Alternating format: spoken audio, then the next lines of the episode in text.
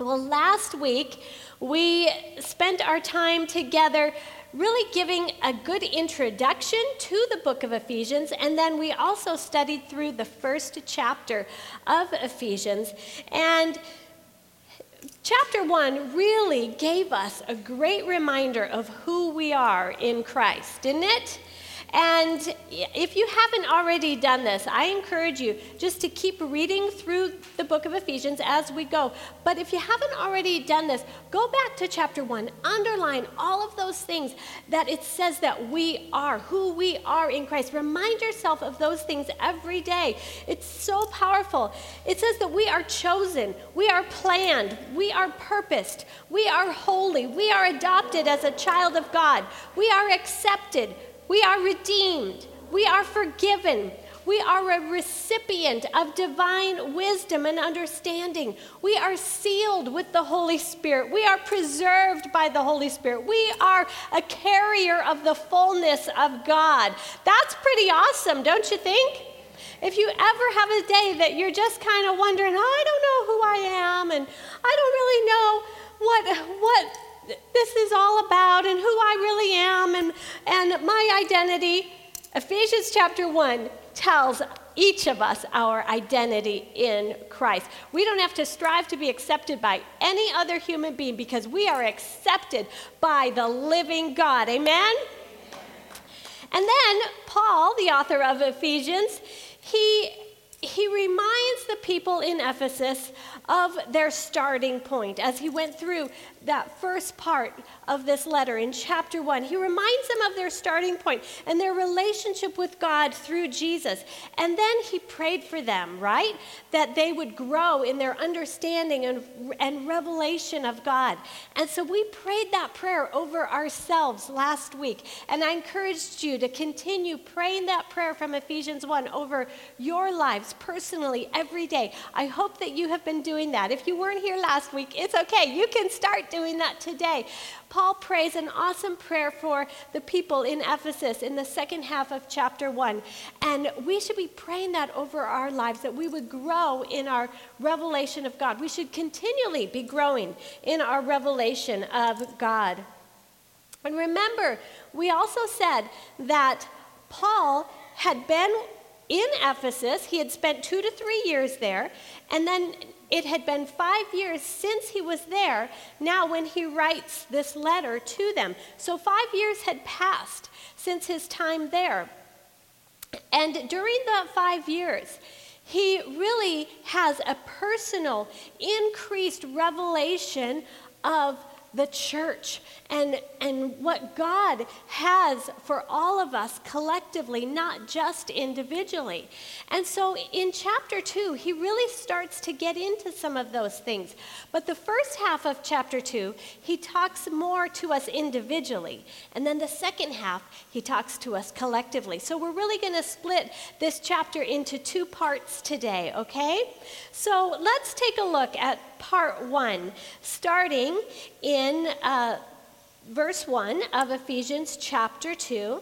And we're going to see here in this first half of chapter 2 that Paul is talking to us and reminding us of where we were individually before God. And then where we are because of what God has done for us through Jesus, and then why he has done that. Okay? So let's look in verse 1. It says, And you he made alive, who were dead in trespasses and sins, in which you once walked according to the course of this world, according to the prince of the power of the air, the spirit who now works in some in the sons of disobedience, among whom also we all once conducted ourselves in the lust of our flesh, fulfilling the desires of the flesh and of the mind, and were by nature children of wrath, just as the others.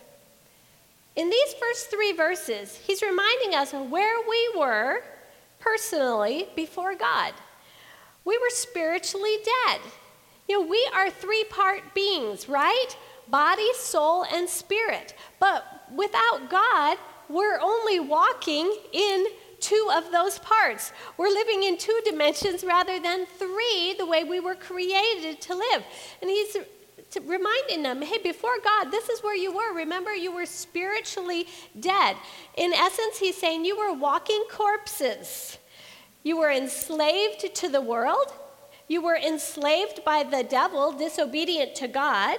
You were enslaved to your flesh, only out for yourself, for self gratification. And you were children of wrath, facing inevitable consequences of our sin. So he says, okay, remember this. This is where you were. And then he goes on in verses 4 through 7 to tell us about God's radical rescue plan for us, okay? And starting in verse 4, it says, But God, who is rich in mercy, because of his great love with which he loved us, even when we were dead in trespasses, made us alive together with Christ. By grace you have been saved, and raised us up together, and made us sit together in the heavenly places in Christ Jesus, that in the ages to come he might show the exceeding riches of his grace in his kindness towards us in Christ Jesus. I love the way verse 4 starts out because prior to that, he says, This is where you were. But verse 4 starts out, But God. But God, God had a radical rescue plan for us. The one true, holy, living God, King of kings, He loves us so much. Ladies, we've been singing about the love of God today. When we prayed after our time of worship, we just acknowledged the love of God. He loves you so very much. He loves each and every one of us. And He extended mercy to us, and He continually extends mercy to us. You see, He could not stand to be separated from us. Sin separated us from God, right? That's where we were, dead in sin. And that sin separated us from God. He could not stand to be separated from us. So He rescued us from our sin. What do we do when we're when we're in sin, when we're living in sin, what do we do? We run from God, don't we? But in our sin, God ran to us. I think that's pretty amazing. Our sin didn't scare him.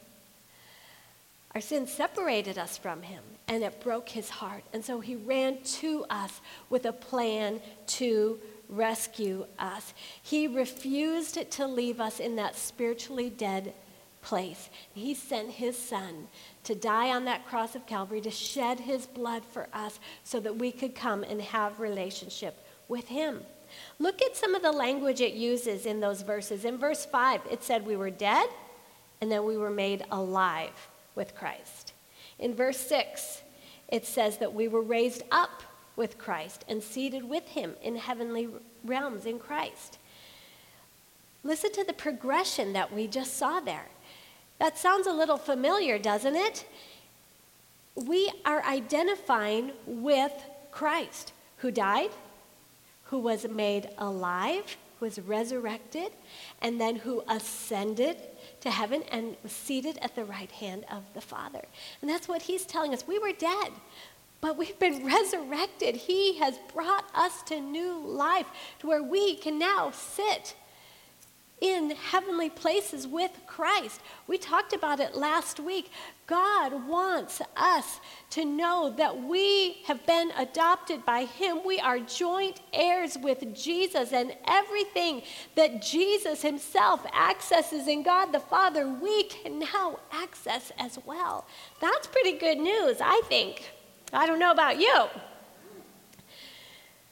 And you know, in the first couple verses we read in this chapter, it said that we were deserving of wrath, children of wrath. But now, in verse 7, it says that we are recipients of the exceeding riches of God's grace expressed in kindness towards us. Wow. Once we were dead in sin and children of wrath, knowing that there was the consequence of sin that would come our way, but now because of Jesus, incredible grace, incredible kindness has been extended to us to where now Jesus has taken the punishment for our sins for us.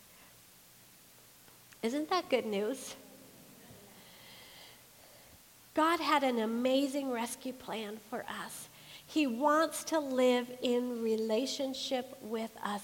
He wants to bring freedom into our lives freedom from sin, freedom from the punishment of sin. So, if God went to such great lengths and paid the highest price to set us free from sin, why is it that we still sin?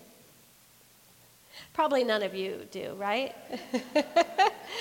Actually, I've got news for you. As long as we're in these fleshly bodies living on this earth, none of us are perfect, and we all are in these sinful uh, human natures. We have the sinful human nature, so we do, we sin. But He paid the highest price so that we wouldn't have to, so that we wouldn't have the punishment. But, so why do we sin? Listen to what it says in 1 Corinthians 10, verse 13. It says, no temptation has overtaken you except such as is common to man. But God is faithful, who will not allow you to be tempted beyond what you are able. But with the temptation will also make the way of escape, that you may be able to bear it. Okay, now think about this. Sin always starts with temptation. We're tempted to sin. We don't have to sin, we're not forced to sin. Sin starts with that temptation. God loves us enough to give us a will that we can choose. And so we can choose to sin or we can choose not to sin. The choice is ours. God always provides a way of escape. But you know what? We don't always want the way of escape, do we? If we're honest about it, because sometimes we would rather lash out at that one that we're upset with than biting our tongue. Right?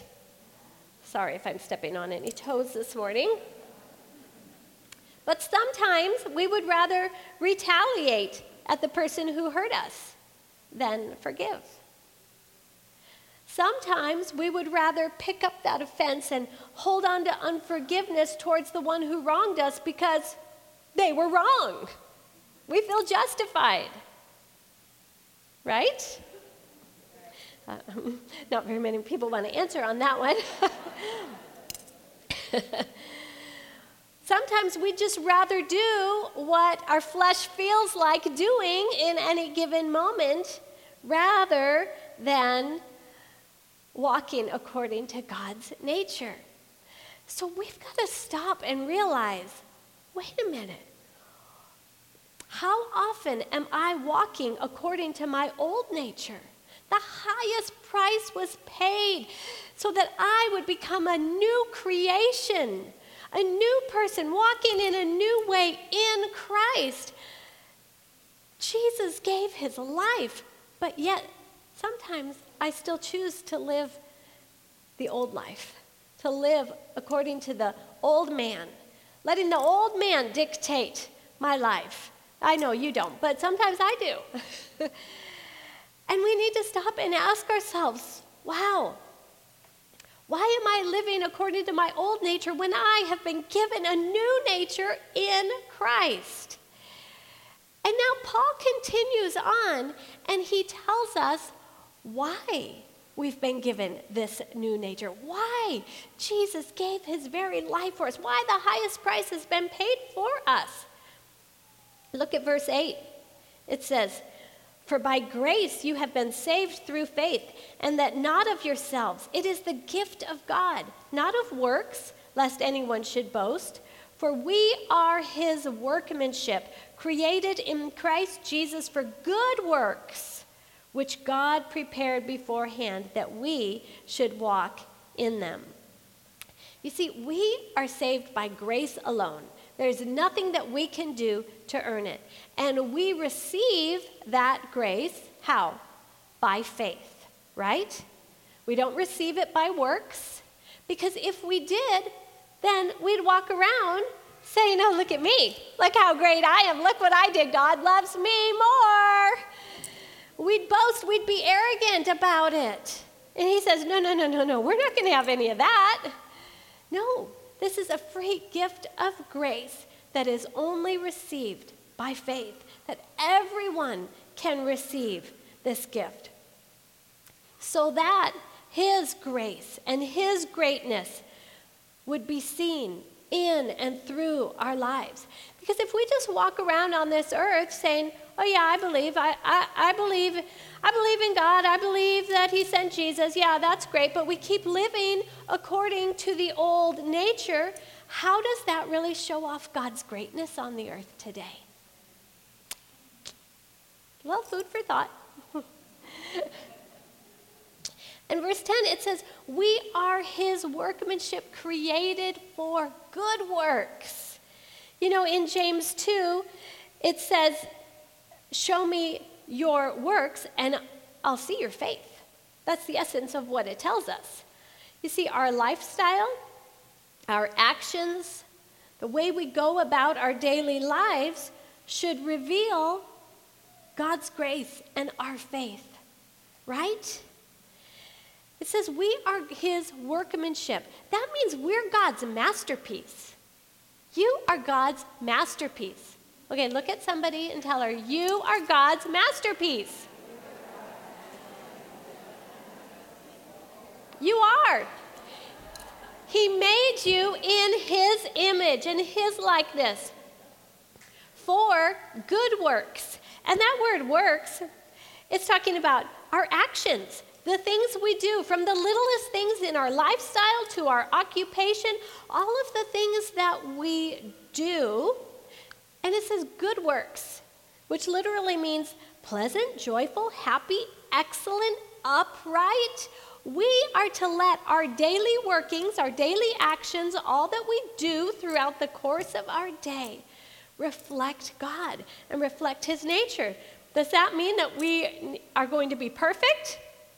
No, because we still live in these human fleshly bodies. However, we don't sit back and use that as an excuse. We should be a work in progress. That masterpiece in progress, always progressing. Think about your life. Look at, back over the last year of your life. Can you say you've been progressing? in your walk with God. You've been growing, you've been le- letting Him be seen more and more in and through your life to others around you. We should be able to always look back and say that we are progressing in God, growing in Him. All right? So, this first part of chapter 2, Paul's talking about our relationship with God from our perspective. Chapter 1 talked about our relationship with God from God's perspective, what He's done for us. He chose us, He adopted us. But this is talking about from our perspective, where we were, dead in sin, where we are now because of what Jesus has done for us. And why? Because He wants us to reveal Him, to be that masterpiece with good works, reflecting Him every day of our lives. He paid the highest price for us so that He would be seen in and through us individually, right? Okay, now Paul switches gears and he says, okay, this is, this is what God's wanting to do in and through you individually, personally, but now I want to talk about what God wants to do in and through you collectively, okay? So he starts out, the second half of this chapter, starting in verse 11, telling us where we were collectively. First part of the chapter, he started out telling us where we were before God individually, right? But now he's telling us where we were before God collectively. So let's see what this says in verse 11. Therefore, remember that you, once Gentiles in the flesh, who are called uncircumcision by what is called the circumcision made in the flesh by hands, that at that time you were without Christ, being aliens from the commonwealth of Israel and strangers from the covenants of promise, having no hope and without God in the world. Now, Paul's called, we said last week, to preach to the Gentiles. And so he's pointing out here this huge gap, this huge separation and division between the Jews and the Gentiles, those who were circumcised and those who are uncircumcised, okay? And so he's really pointing out some of the disadvantages of the Gentiles. He says, You were without Christ. Your religions were purely pagan. You did not even have a chance to know Christ as the Jews did. You were excluded from the citizenship of Israel because salvation was just for the Jews at that point. You were alienated from the Jews. You were without hope. You were apart from Christ. Apart from Christ, there is no hope. He is our hope, right? You were without God in the world. You know, in James 1 7, it says that God is the source of every good thing. Without God, we don't have access to all of the good things that He wants to bring into our lives. He says, You were without Christ. You see, the Jews thought that the law would get them to God. The Gentiles weren't even able to try to get to God. There was so much hatred and hostility between them, so much division and separation between them. They were a mess. The, the hostility was great. They were an absolute mess. And so Paul's saying, okay, now collectively, this is where you were. You were divided, you were hateful, there was so much hostility, you were an absolute mess.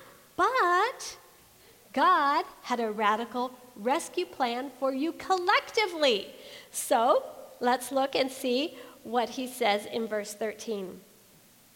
But now, in Christ Jesus, you who once were far off have been brought near by the blood of Christ. For he himself is our peace, who has made both one, and has broken down the middle wall of separation having abolished in his flesh the enmity. That word enmity, it's hatred, hostility, and the reason for opposition.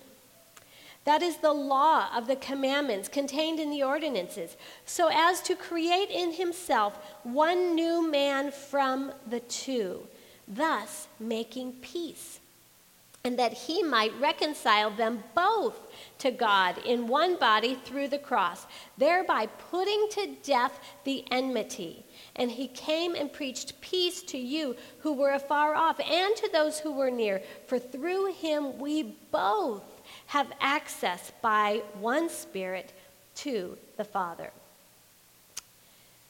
This is God's radical rescue plan for the division among us, for the separation.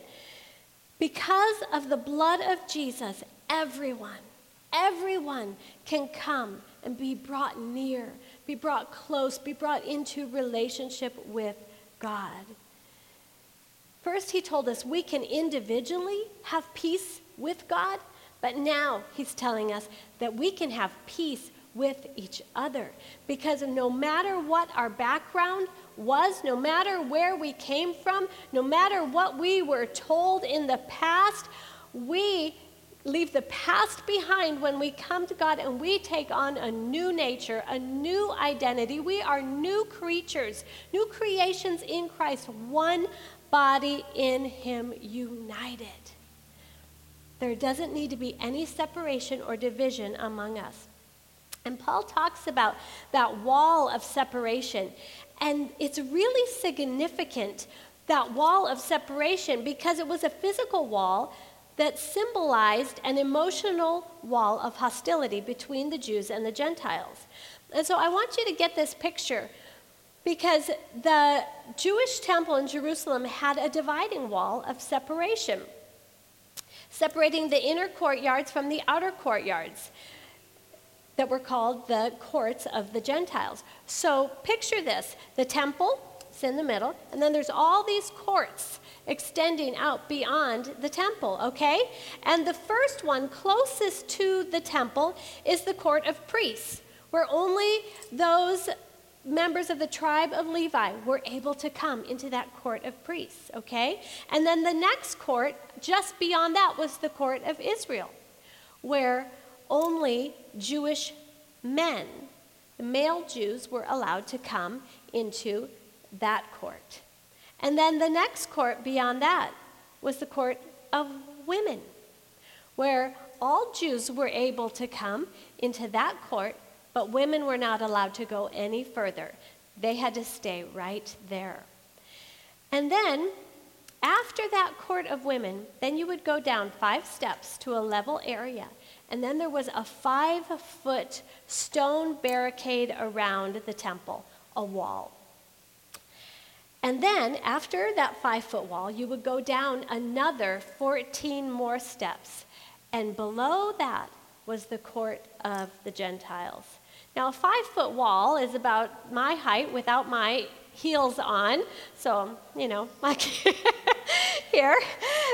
And then, but it's not just a five foot wall because then you go down 14 steps. So they're going to be down here with a five foot wall. So a huge divider that you can't even see over. No Gentile was allowed beyond that point by penalty of death. It was a very real, very significant thing between the Jews and the Gentiles.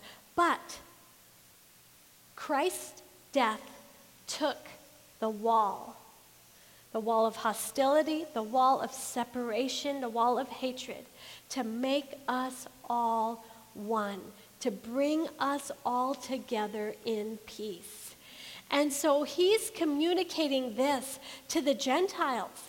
I mean, this was huge for them that now they don't have to stand behind that wall. They can come too. That was huge for them. But for us today, I mean, everything in the book of Ephesians applies very well to us today. What are our walls? It may not be the same walls that the Gentiles dealt with in that day, but we still have walls to deal with. We still put up walls. Sometimes we put up walls between ourselves and unbelievers. As believers, as Christians, very often we put up walls towards unbelievers. Sometimes it's out of fear. Well, I don't want to get too close. I don't want to associate. I don't want to get led down a wrong path. And we put up walls of fear.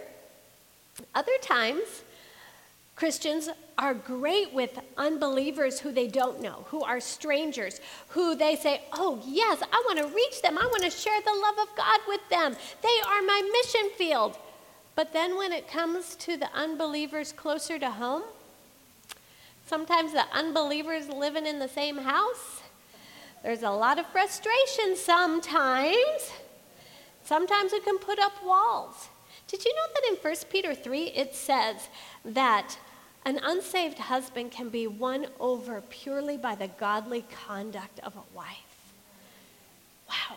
We got to be careful not to put up walls. The way we live can lead others to Jesus. We've got to be so careful about putting up walls. Sometimes we put up walls between ourselves and other believers because sometimes even Christians have disputes. Have you ever noticed that? I know you haven't. You're perfect. but even believers sometimes have disputes, have disagreements. But you know, there can't be hostility between anyone who is really living in Christ. We're all one now in Him. That's what He tells us. We're one. We're new creatures, new creations in Christ. So if we're having divisions in the body, then, and we're one in Him, then that means that either Christ is divided, which I don't think is the case, or then it means that we are not really living in Him. Sometimes when we choose to live according to that old nature, pick up things from the old nature, that's when we get into disputes to arguments, division, pick up offenses. But when we're really living in Christ, that means that we're living in His nature, His character. That means we're forgiving. That means we're refusing to pick up offenses. That means we're letting things slide off. That means we're choosing not to retaliate, right? But we're a work in progress, right? Sometimes we can put up walls of isolation. And people put up walls of isolation for a whole variety of reasons. But sometimes those walls of isolation come after having picked up an offense or after a dispute. We withdraw, we isolate, and we put up even higher, bigger walls, which we think are for our protection. We tell ourselves that, which is so not true. They are nothing more than a trap of the enemy. You know that? Isolation is a plan of the enemy. In Proverbs 18:1 it says, "He who isolates himself seeks his own desire." That's not God's desire for us. That's our own fleshly desire to pull back and to isolate. And then it continues on and says that the person who does that rages against all sound wisdom. Wow. We've got to recognize the walls that we put up. Sometimes we even put up walls between ourselves and God, even as believers, because we know God loves us, we know Jesus died for us, but living in Him, coming into His presence, spending time with Him, sometimes we feel unworthy doing that. We feel like, oh, God doesn't want me to come. Uh, God, I know you saved me, and I'm just so thankful I'm going to spend eternity in heaven, but right now I'm just going to stay to myself because I'm not really worthy to come to you. That's not why God saved us. That's not why Jesus shed his blood for us. He longs to live daily in relationship with us. We've got to tear down the walls that we put up, whether they're walls that we put up between us and God, walls that we put up between us and other people. We've got to recognize that that is so contrary to God's plan that He said, wait a minute, I've got a radical rescue plan for you for all this division happening among you. I'm sending my son Jesus to tear down all the division. So we've got to recognize that and choose to walk in unity. Amen? Paul continues in verse 19, and he says, Now, therefore, you are no longer strangers and foreigners, but fellow citizens with the saints and members of the household of God, having been built on the foundation of the apostles and prophets. Jesus Christ himself being the chief cornerstone, in whom the whole building being fitted together grows into a holy temple in the Lord, in whom you are also being built together for a dwelling place of God in the Spirit.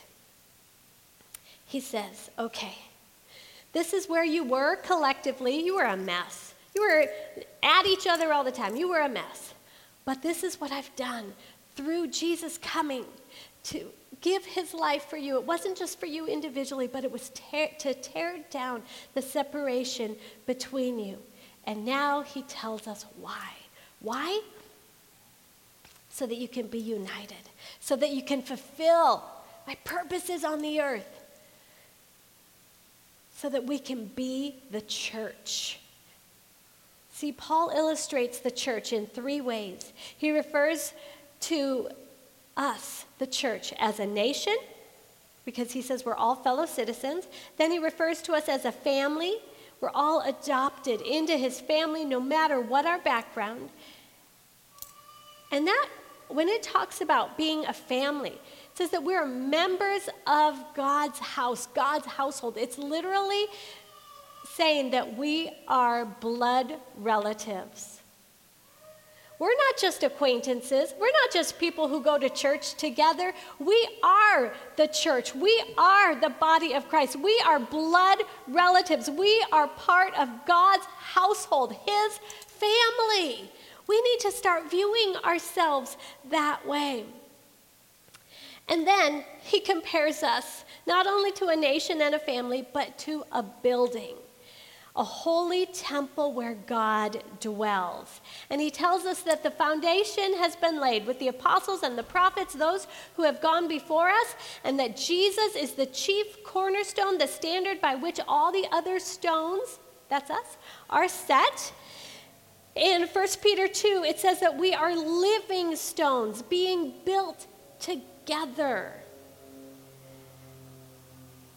This is God's purpose for us, that our lives would connect.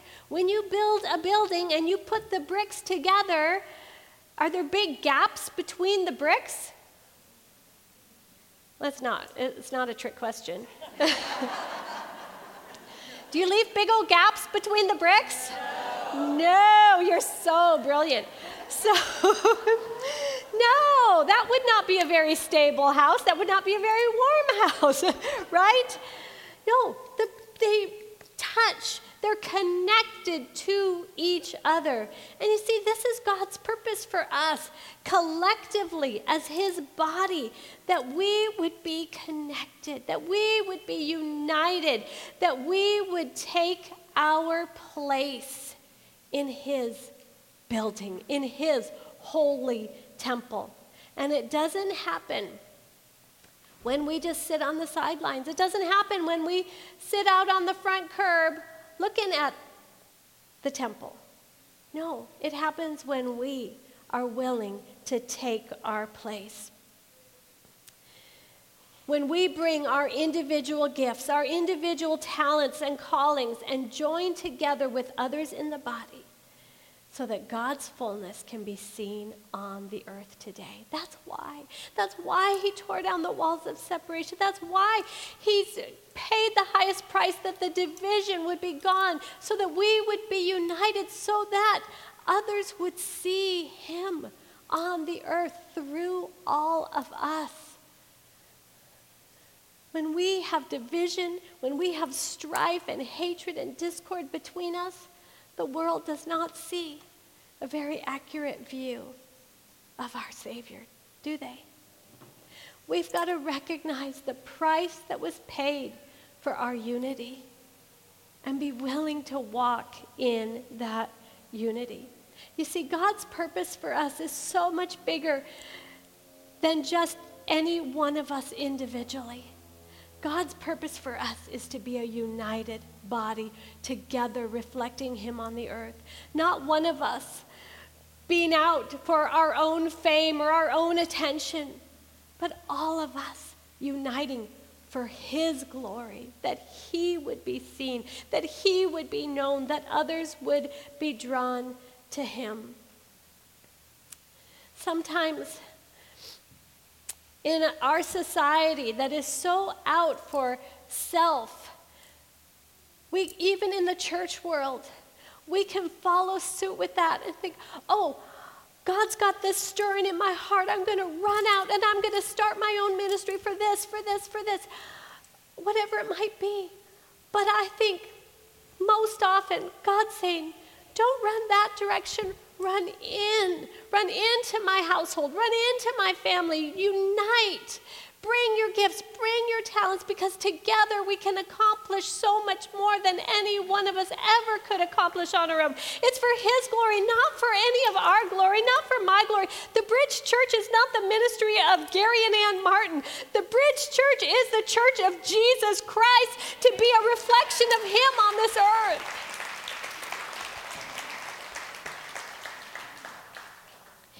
He wants to work through all of us all of us uniting together. The walls of man have got to be broken down in order to build the temple of God, the dwelling place where He is seen magnificently. We exist for that purpose, His purposes. And I want to ask you this morning just to stop and think in your own life and let the Holy Spirit just speak to you personally.